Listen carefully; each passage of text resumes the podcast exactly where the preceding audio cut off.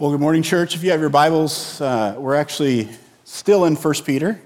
Uh, I know you thought we were done, but we're not quite done. I'm going to wrap a few things up. The book of 1 Peter really uh, resonated with me as we were going through it, um, and I was trying to think of why that really um, was so for me, and, and I don't know if it was for you or not, but um, the idea of being exiled, of this not being home, of um, feelings of not fitting in, of being different, of waiting for something else. Uh, those all kind of really resonated with me. And uh, so this morning, what I want to do is I want to talk about uh, how we keep our identity again uh, in this exile. I want to remind us of a few things as we move out of First Peter. Um, I'm wrestling uh, internally a little bit this morning and just kind of making this a little personal, so I'm going to share some things. Um, unlike uh, a former pastor, actually, when I say don't share things, I'd rather them not shared. But, um, uh, but I'm sharing this, so uh, um, remind me not to share things with Frank. Frank, if you could plug your ears right now. Um, uh, in 2017, um, so a few years back, um, I was um, chose to uh, visit a nutritionist after my doctor recommended it in 2016. That's about how long it took me to uh, actually obey his advice. And uh, when I was seeing nutritionist, um, she said, uh, "Dave, you are messed up, and you need some real counseling." Uh, and I, I don't think that's what she said, but that's what I heard. Um, I think she said it a lot nicer than that. Um, but I underwent some counseling. And then, if you remember, in 2017, we were going through an assessment. Uh, there was a lot of things going on in our church, and I started having some issues with anxiety, which I had never had before. And uh, so I went through some counseling.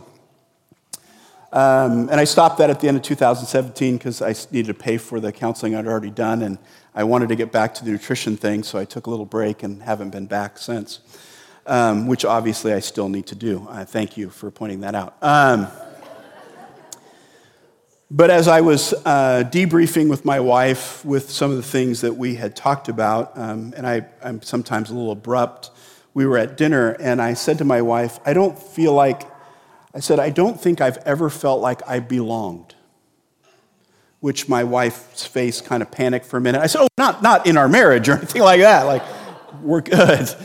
Um, but in life, I, I said, I've never felt like I belonged to a group or a church.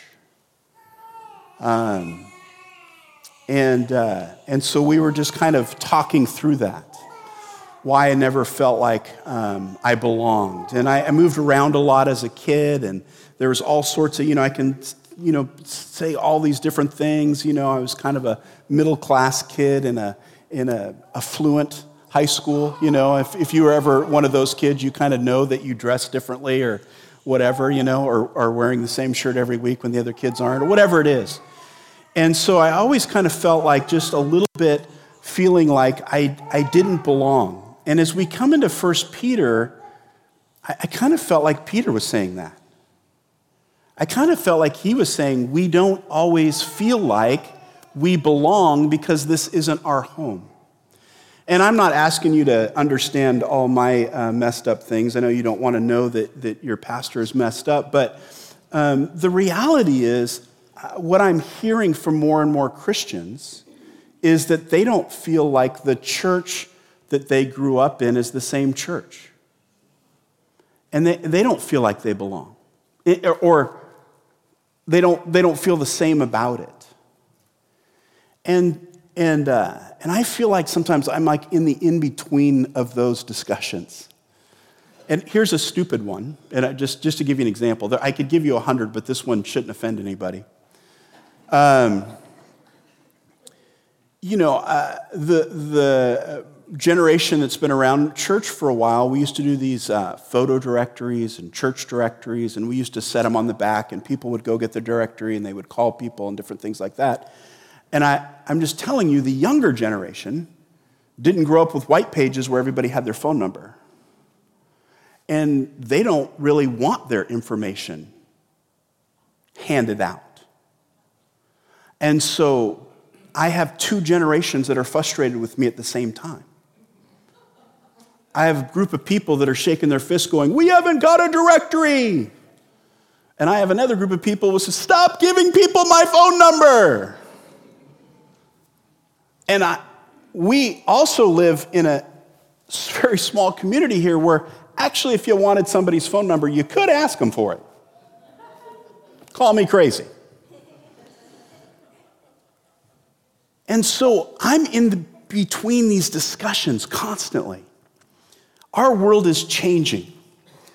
Um, there was this, uh, David and I had this long uh, back and forth this week of whether I would show this video, and I chose not to. Um, and it was a video from the Ellen show, which I'm not watching Ellen all the time. I know this was my second illustration on Ellen. But on the Ellen show, it came up in my news feed. She had this 17 year old come up and they had a contest. She made up contest in Ellen's head. And the contest was the 17 year old had to fold an old map, find a phone number in the yellow pages, and call it on a rotary phone. Now, I'm just telling you, it was hilarious. In fairness to the poor 17 year old girl, I could never fold those, those maps either. They never went back the same way right? My glove box, when you opened it, you know, when I was 16, it just kind of went, poosh, you know, kind of flew out of there. And she could not find something in the yellow pages. I'm sorry. Ellen finally gave her the number, and she dialed it on the rotary phone using her hand like this. And then she finished the number and picked up the.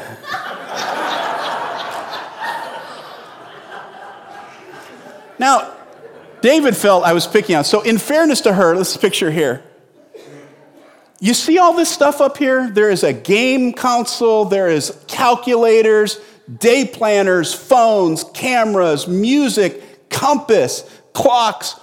All that stuff is on our phone.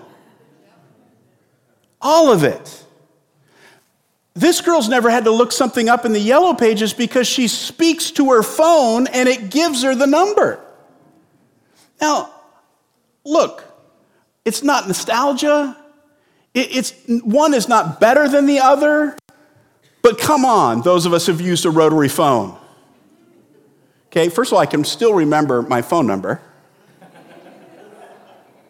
Okay? And it had an eight in it, had a nine in it. Look, things are different. But none of those things are essential. Now, I have, okay, let's take this off before we, we're over. It, look, I have a phone that does all that stuff. And I'm not like some of you who, you know, are kind of afraid of all that stuff or don't want to use it but I'm still right in the middle where I can't wait for my kids to get here for Thanksgiving because I can't get my podcast lined up the way it should be, and I don't know which, you know, can you fix this for me? So there's this anxiety that we deal with in a fast changing society. And there's this anxiety that we have sometimes as followers of Jesus in this church thing that's changing. And usually the things that we're bothered by are not doctrinal, they're traditional. And some of the things that we are shaking our fist at didn't even exist in the early church. They would be like, You're having a what? You, you missed the Wednesday night? What? We prayed every night. You had to get up for communion? We were, we, our communion was a meal. I mean, just everything is different. And so I, I want to just think through this idea where Peter is reminding us that we aren't living in a time where everything should feel comfortable. So 1 Peter chapter 1, I'm just going to read the first 12 verses. We're going to talk about a lot of these different things. And I want to go back over these words chosen, exiled, and scattered and prepared. And if, if, if I had to break this up just kind of in a practical way, when we look at chosen and exiled, we're talking about who we are in Christ.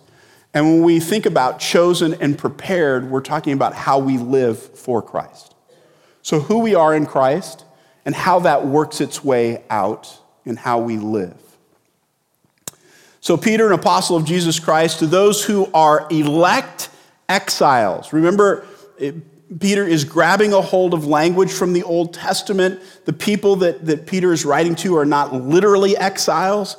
He's inviting them in to this biblical metaphor of, of what it looks like what, when Israel was exiled and Abraham was exiled. And he is saying that now we are of this group of the dispersion in Pontus, Galatia, Cappadocia, Asia, and Bithynia, according to the foreknowledge of God the Father, in the sanctification of the Spirit, for obedience to Jesus Christ, and for the sprinkling with his blood, may grace and peace be multiplied to you.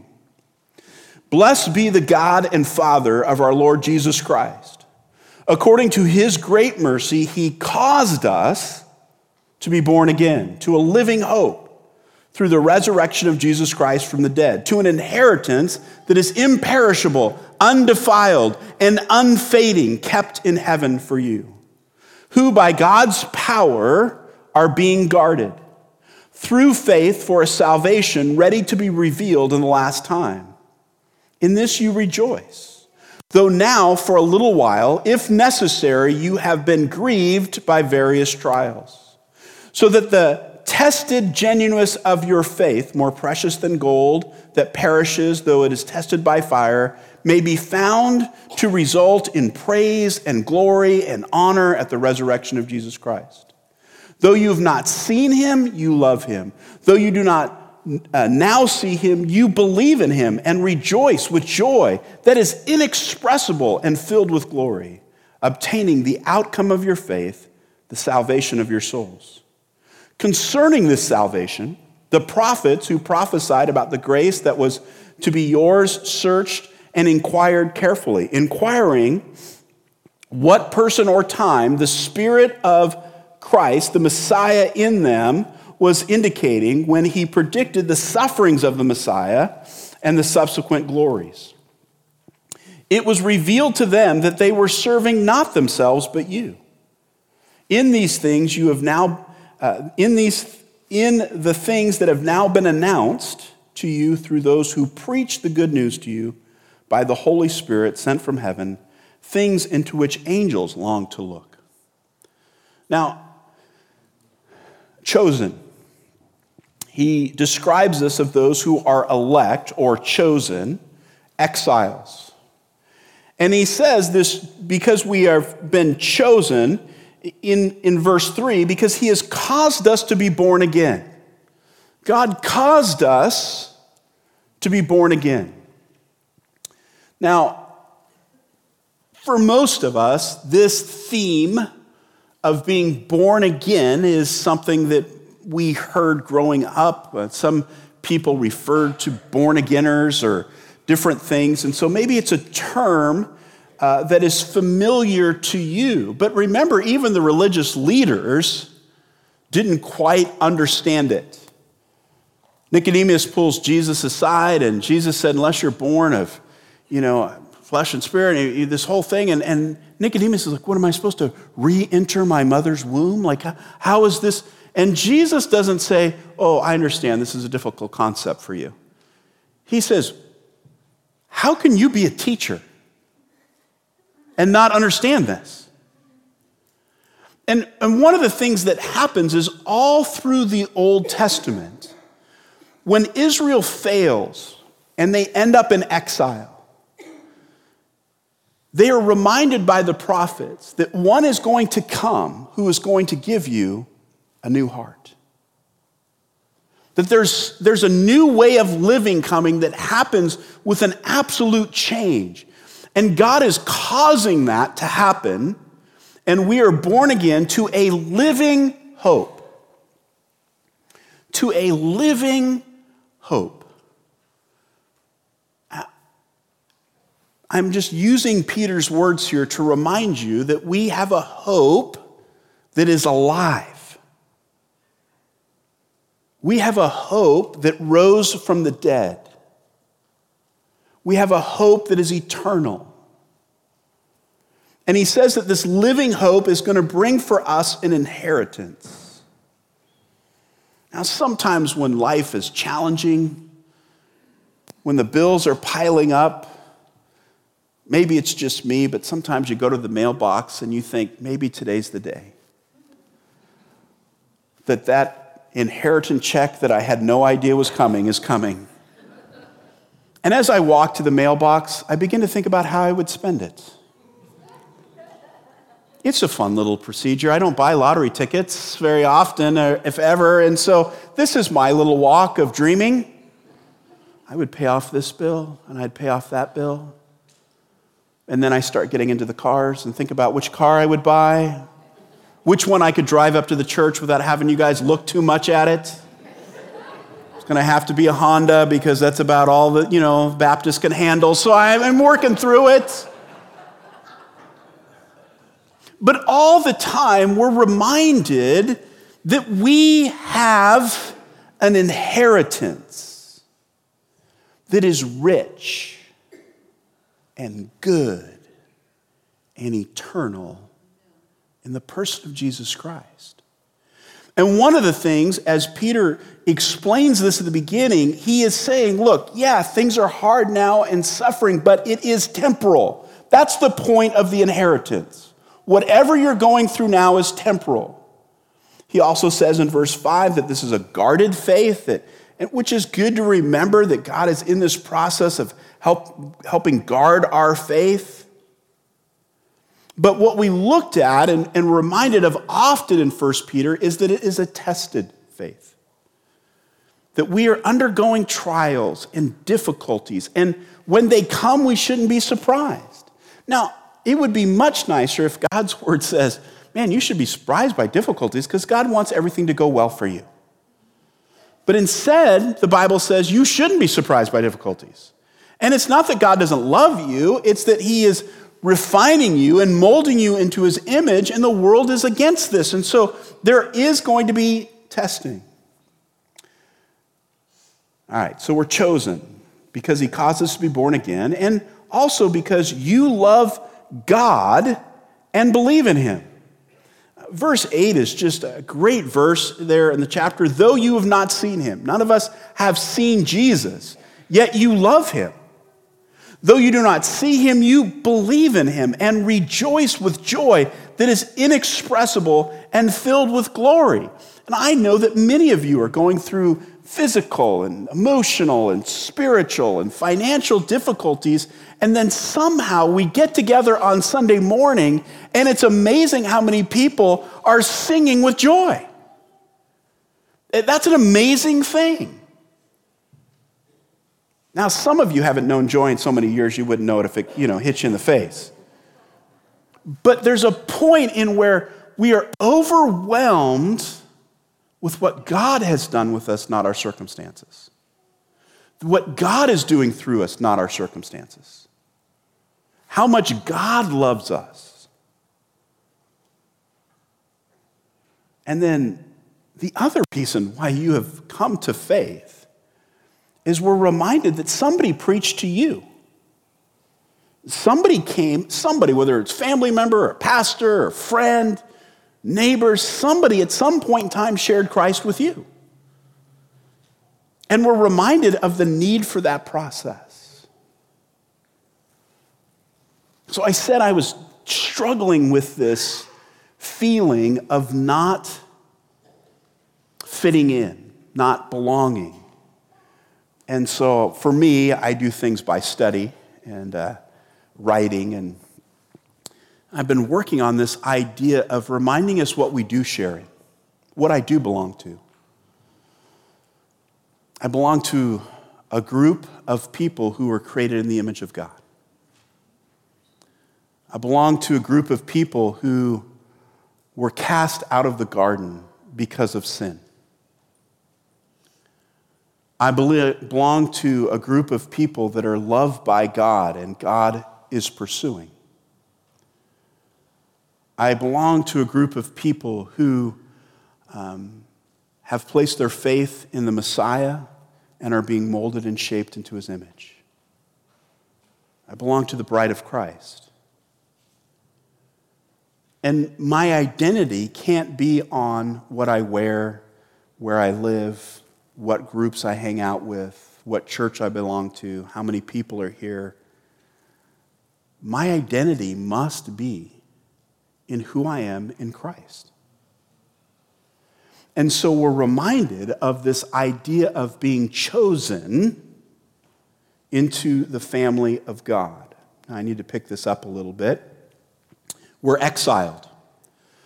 Um, this idea of being exiled, this reality is seen in history. Adam and Eve were exiled from the garden. Israel was exiled on more than one occasion. Even Jesus was exiled. In chapter 2, we, we are reminded that um, this Jesus, behold, I am laying in Zion a stone, a cornerstone, chosen and precious, and whoever believes in him will not be put to shame. But the stone was rejected. They, they didn't want it. They said, take it away. We also have seen this reality and experience. And I opened up this series by sharing a few things from the book Faith for the Moment by Rick McKinley, who, who pastors uh, uh, Imago Dei in Portland. And he's written this great book on this idea. And, and one of the things uh, that he was saying is that many people in the church are feeling a loss of identity. They don't, they don't see that identity, and not the identity that we're talking about in Christ, but the identity of being a Christian isn't the same as it used to be. There's a loss of place. They feel that uh, the church doesn't have the same prominence or position uh, that it did when they were growing up, and where the church used to have a place in society, it doesn't always have that place, and they feel the loss of that. Uh, I always joke about my feeling of loss of place. Uh, I'm just a few years too old to experience the free, the pastors play free at the golf courses on Monday. Uh, that place no longer exists. Every town I've moved into, somebody in the church has said, Hey, I think the pastors play free on Monday at such and such a course. And every time I go there, they say, Yeah, we used to do that.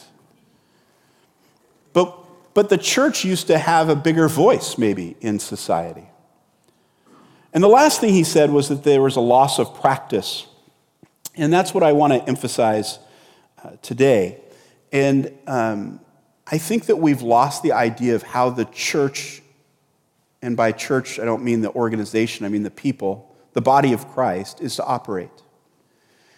And how we were to operate was very clear to me as a young person growing up in the church. Um, and it was very clear um, that we uh, should avoid alcohol and drugs uh, that we should av- avoid uh, uh, the opposite sex at all costs. And more than anything, if we love Jesus, we shouldn't dance. I was very clear what it meant to be a Christian growing up. Uh, we believe certain things and we don't do certain things. And the reality is, those things were often identified, uh, a Christian was often identified by what they don't do, which we saw in Peter as well. And so we, we are losing the idea of what it means to, to practice being a follower of Jesus, and that's what we're going to talk about this morning. There's a tension behind that loss. And we're not fully home, yet we need, we need it. We all have a desire to be home, right? We, we all have a desire to feel at home. We live between two realities, two worldviews that are constantly battling. We're called to be exiles in Peter, and that we're also called to be change agents in our society. And th- those seem to be opposite to me. An exile seems to hide, I mean, we don't really look to exiles to go, what should we do differently? Uh, but yet, Bible calls us both. So, what I want to talk about this morning is some rhythms in exile. And these rhythms do at least three things. If we have certain rhythms, they help us preserve our identity. Um, there are certain religions that I can just look at somebody on the street of Portland and I go, oh, they're a. Okay? I, am I mean, and, and I can tell that person's probably Muslim or from the Middle East, right? Because of dress. I, I can, I can tell somebody is a Mormon, right? If they have a bicycle and name tag and wearing a tie. Um, I can easily recognize the Jehovah's Witnesses that, that witness over here in front of Starbucks every day. They're easily recognized. I can look at them, I can recognize them. I don't know who the believers are. I can't, I can't, we don't look any different. And so, and I, these rhythms help us preserve our identity, but they also help us proclaim our identity. There are, there's something about the identity that we want other people to see. We want to be able to proclaim it. And in those identity markers, as we're trying to preserve them and proclaim them, it helps us sustain them over a long period of time. Now, these things that I am going to bring out in scattered and prepared, these rhythms or practices I think I put on your notes that help us keep our identity. Um, I have five of them. Yeah, five. And um, they're really basic. But I think that we're losing them a little bit. And so I want to emphasize them. So, five ways that we live as scattered people. Okay, we're scattered. And then in 1 Peter chapter 3 verse 15 it says that we're prepared to give everybody an answer. So what I've said is there's somewhere between being scattered and people going, how is it that you're sustaining differently than I am in this culture? And so here are some things that might help people see that we are walking with Jesus. And I'm going to challenge you a little bit and push back a little bit. Number one, it should be centered on Scripture, not tradition. It should be centered on Scripture, not tradition. And I want to give you a few examples here. Um, when we were doing the uh, Old Testament uh, in our Bible reading, uh, we've had some, some tough reading here in, uh, as we've been going through the Kings and Chronicles, and, and for those of you who are sticking with it, um, good job. Um, but when we were in Second Kings, uh, you know, sometimes you're hearing these, these stories, and some of the things that stuck out, stuck out to me is I loved reading about the kings that were the reformers. And one of them was Hezekiah. And Hezekiah, they find some books of the law, and they, Hezekiah reads it, and it's reported to us that they practiced Passover for the first time in Hezekiah's reign that goes all the way back to the time of the judges. Now, here is something that God commanded the people of Israel to do every year. Here's something kind of interesting. Um, in the creation account, um, it uses this term that he created the, the sun, moon, and stars for the seasons. And it's the same word in the Hebrew that's used when he talks about the different feasts and offerings. In other words, like from the creation point, God had in mind these practices, these, these festivals that would keep all these things kind of moving together. And, and, and the, it's supposed to start with Passover. And they just stopped doing it. And I thought to myself, really? Like King David never read and said, hey, we're not practicing. Solomon never said. How does the people of God forget one of the commands? Somehow traditions come and go. Sometimes traditions of going to the temple overrode these, these other things. And, and then the other one that got to me is when we got to Josiah's reform. That one really shocked me. And Josiah, he goes through the reforming things, and it says he removed the articles of Baal and Asherim from the temple. How did the Asherim poles get into the temple? And then it says he disposed of the prophets of Baal that they ordained. Wow, that's a reform. How is it that things slip into, I'm just going to use the word church here, without us recognizing it over time? So, we need to be centered on scripture, not tradition.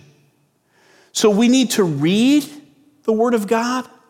We need to listen to it as we're reading and as it's being preached. We need to listen to it, and then we need to wrestle with it and respond. Now, I've been in Bible studies all my life. And one of the things that we are doing way too often, church, listen, if you're in a Bible study, ever been in a Bible study, please don't do this. We read a passage, and then we will tell everybody in the room what it means based on what we've always done or what the author of our study Bible has said in the margins. Let's just talk about God's word and wrestle with it a little bit. Now, here, here's an example, and I'm not complaining. I'm not, somebody asked me this morning, it was a great conversation um, about dress in church, specifically me. And, um, I, and I get that. And he, here's the thing um, some of you grew up in a tradition where the pastor wore a suit and tie. Some of you grew up in a tradition where the pastor wore a robe. Some of you grew up in, the teacher, uh, in a tradition where he had a special collar. I don't know of any others. There's probably a few in there. If you go to church in the South, the pastor is probably decked out. If you go to church in Southern California, the pastor is wearing a Hawaiian shirt and flip flops. And the Bible does not address any of those. But there is a principle in the Bible that we give God our best. And so I have been told we give God our best, therefore we dress the best we can on Sunday morning. There's also principles in the New Testament that we don't flaunt our wealth. Do you see how those principles we could have a debate about which is which is which. And, and so, one of the reasons why private schools have uniforms was so that no kids feel like they're not, right? What if we had uniforms in church? He said, We did. We had a suit, and you're not wearing one. It's not how it works. But do you see how our traditions define it instead of our discussion about what the Bible actually says? And so, what I'm saying is, we should be able to wrestle with Scripture. Instead of just re- read and then repeat what we already know and carry on, we need to actually discuss it. And, and that's a struggle for some people. Second, another rhythm is that we need to be centered on people, not programs. And it's just the concept of loving. And in chapter 1, verse 22, uh, we have this, his movement in this book as we went through it. Having purified your souls by your obedience to the truth, not to the tradition, for a sincere, uh, uh, for a sincere brotherly love. Love one another earnestly from the heart. And then in chapter 3, he talks about, and we're going to look at it in a second, this idea of being a blessing to other people. So there's love for people in the church and love for people outside the church. And the idea is that believers, we need to be centered more on people, not programs. And we've defined ourselves as churches by programs for a long time. And I get calls. And then they, they go through the programs. Do you have, you know, uh, Sunday school? Do you have Awanas? Do you have um, uh, there's so many others now. Those are the two that more, more of us are tradition with, but uh, so many different ones. over the years, do you do Sunday evening service? Do you have, I mean, all these things. Do you have prayer group on Wednesday? And one time in my church, another church, I, I started a prayer group and we had it on Tuesday nights. I had somebody who wouldn't come because the prayer group was not on Wednesday night. Do you understand? Like, that's a tradition. So, look, we, we don't define success by programs. What God has called us to do is to be with people.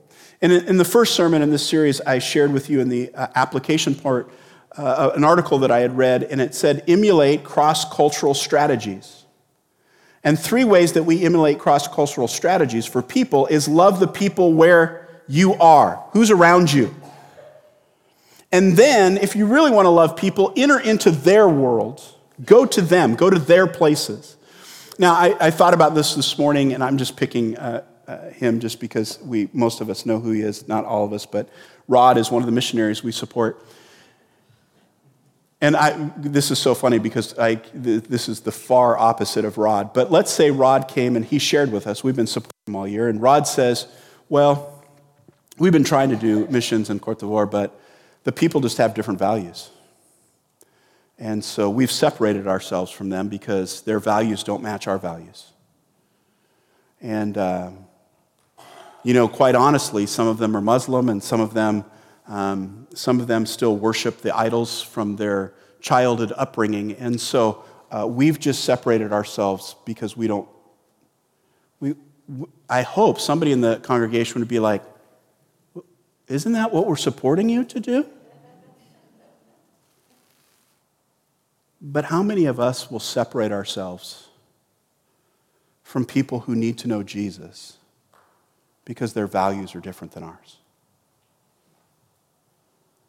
Look, if you want to find somebody who matches your values identically, that's actually a pretty small group when you really get down to it. Because we can't even agree on chocolate, vanilla, and strawberry ice cream at a church event. Pie or cake. So we need to begin to think about how we go to people rather than waiting for them to come to us. Most of you grew up, a lot of you in this room grew up in a point where there was one Baptist church in town, or usually two Baptist churches because they can never get along. And then there was one, you know, Pentecostal church, there was one Nazarene church, and one. And so when people moved to town, they just went to their flavor. That doesn't happen anymore. People aren't moving into town, listen to this. People are not moving into town, opening up the yellow pages and looking for Baptist. And so we need to somehow go to them. And I would remind you that our whole focus of Advent is that the Word became flesh and dwelt among us. This is our entire Advent sermon right here for four weeks. Don't worry, don't panic. But what does that mean that Jesus came to us? And some of us have a bigger list of who can't be in our life anymore than who can be in our life. Third, I think our lives, our rhythms need to be centered on being a blessing to other people, not getting a blessing. It's, it's an idea of generosity. Um, and in chapter three, it just really kind of hit me. Uh, chapter three, where were we? Um, excuse me, verses three and following. Don't let your uh, adorning, um, that's not right. Yeah, further on. Hmm. I am, I am lost in my own, my own sermon here. I thought I checked all these.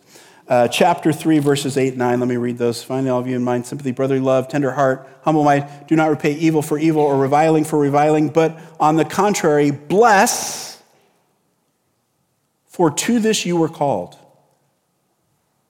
that you may obtain a blessing. I never really, I don't know if that caught you. Like, you've been called to bless. You've been called to do that.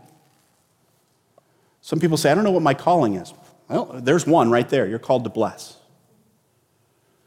Um, and so, I, and I, I just personally, I grew up in church, and uh, um, man, sometimes people's lives seem like they have it all together. I found out later that they didn't.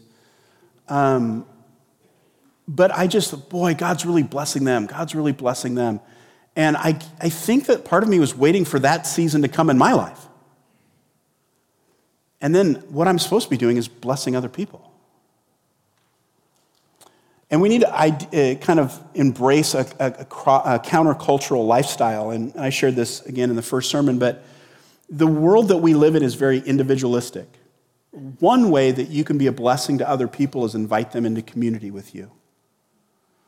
Our world is very alone. And we, need to, we can invite them into community with us. The, the world that we live into, uh, it, you know, it's always fun this time of season because people love to give, and that's great, and, and it's wonderful. But primarily, we're, we're, we're pretty greedy people. Um, historically, giving in churches, lowest percentage.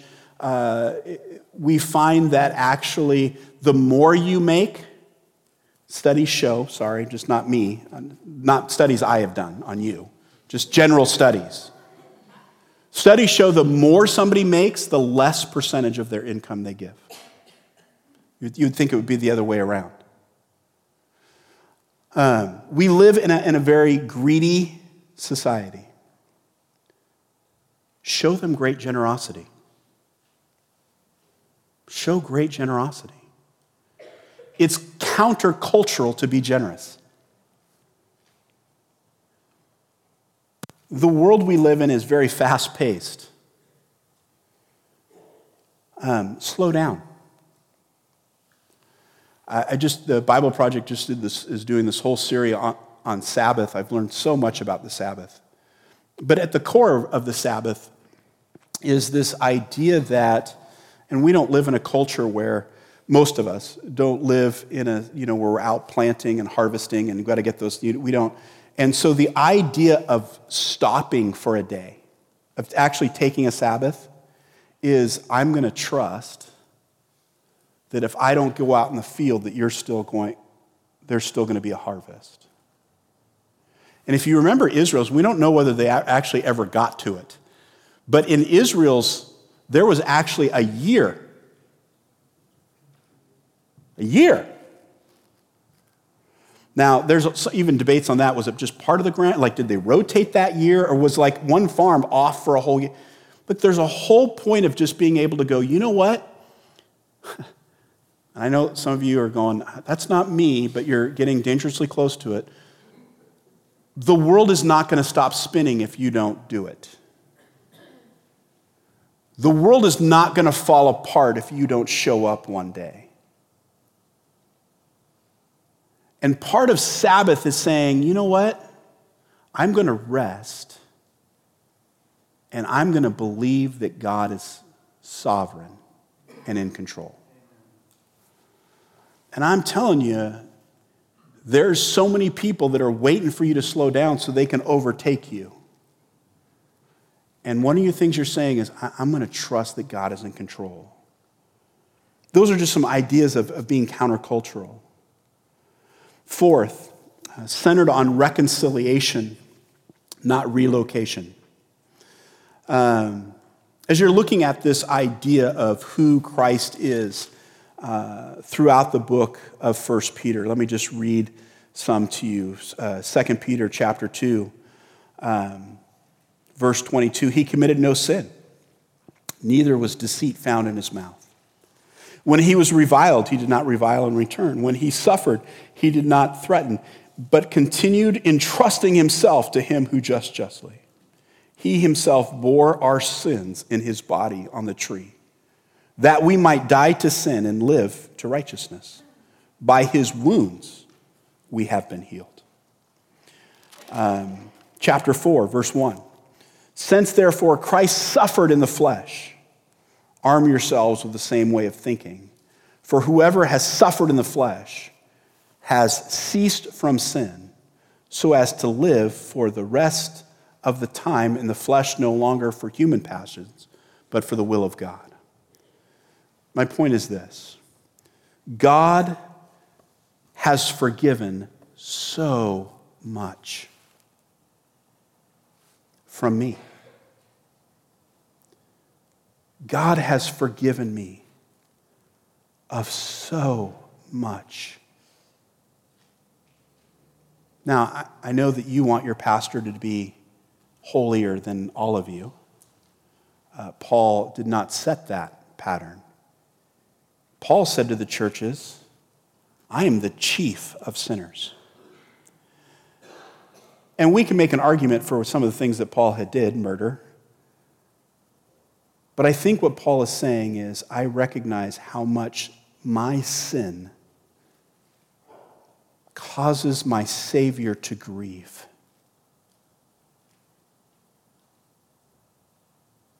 and I am so overwhelmed with his grace and mercy. God has forgiven you so much. Therefore, we have to be willing to forgive much of other people.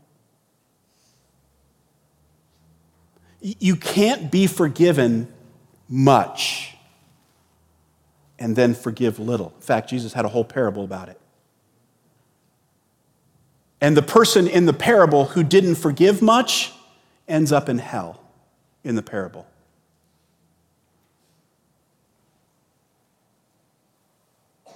We have a list of things that people have to do to get back on our good graces, to be trusted again, to be loved again, to be accepted again. And there's so many in the people in the church that feel like they never fully belong because they're aware of their sin and you know about it. Yet there's so many people in the church that have the same sin that nobody knows about and they're fine hiding it so that their position doesn't get impacted.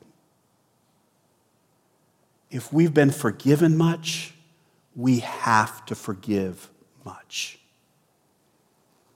God has restored you to full participation in the family. How are you working to restore other people? God's restoration brings you in closer to Him. And it's hard, but we also have to be willing to love those who have hurt us. We've been talking a lot about reconciliation, and I felt like um, it needed to be said again.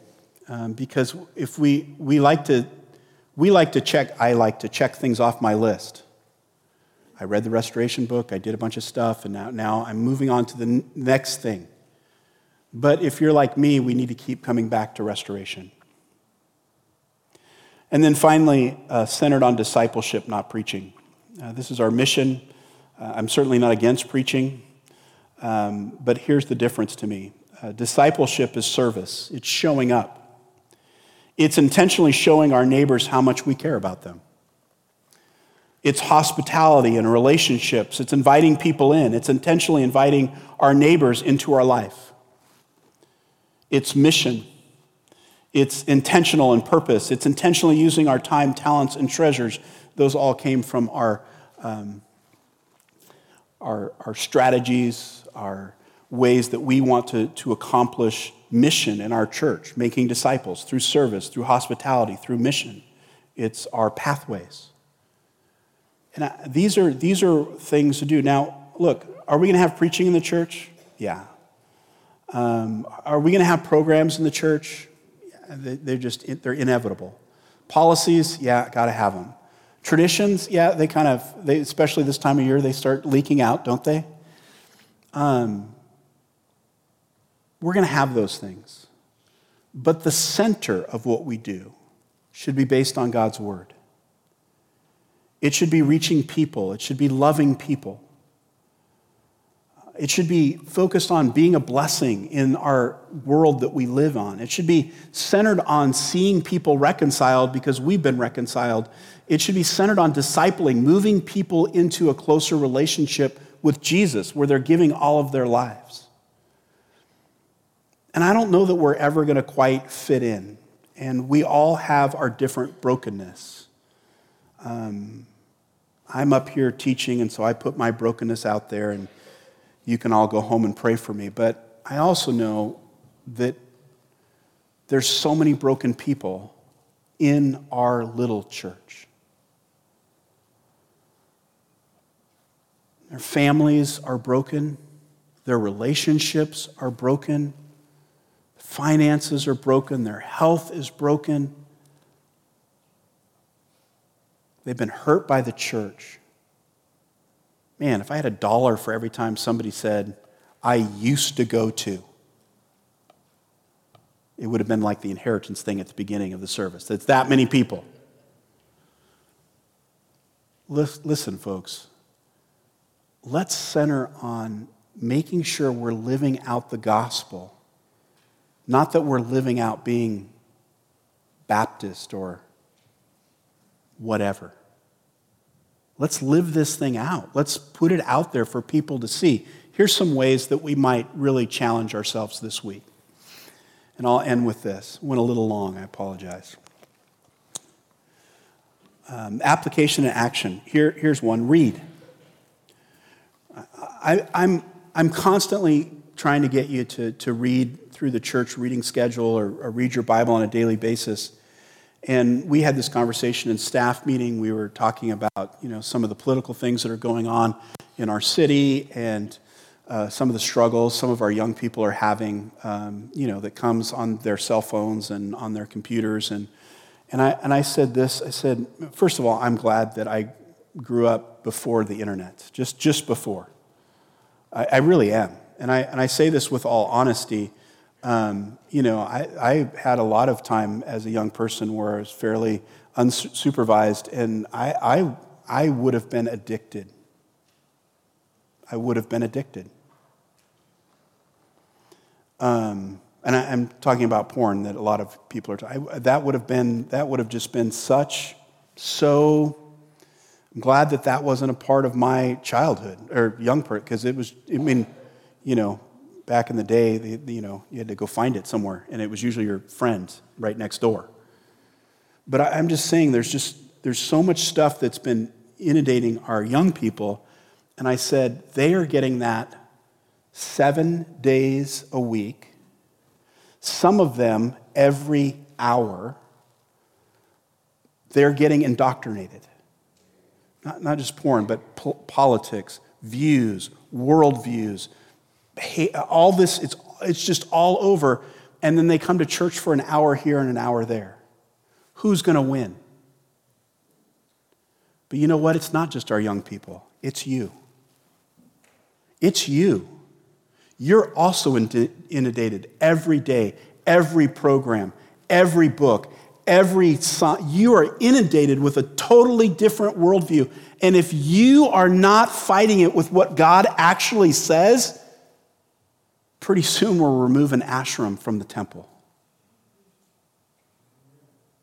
And so we, we have to be centered on God's word. You have to read it. If you are depending, if this is the only meal you're getting every week, you are starving. Now, here's how I'm up in this challenge a little bit. Why don't you read it in public? And I mean old school.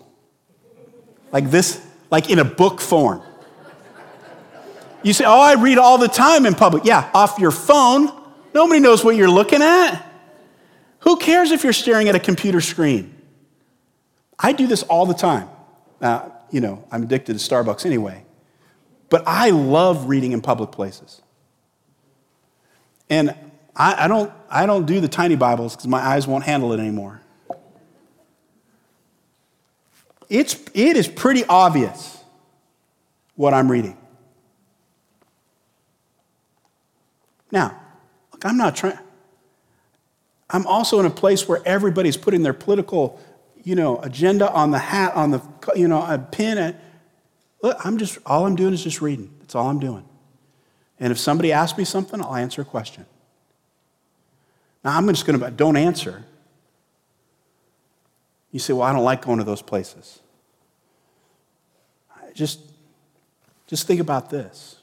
Just make sure you're not doing it because you're ashamed of it or you're afraid to. And if you're not sure, then give it a try. Now, when I was a youth pastor, we used to try to get our kids to bring their Bibles to school. That was like the challenge.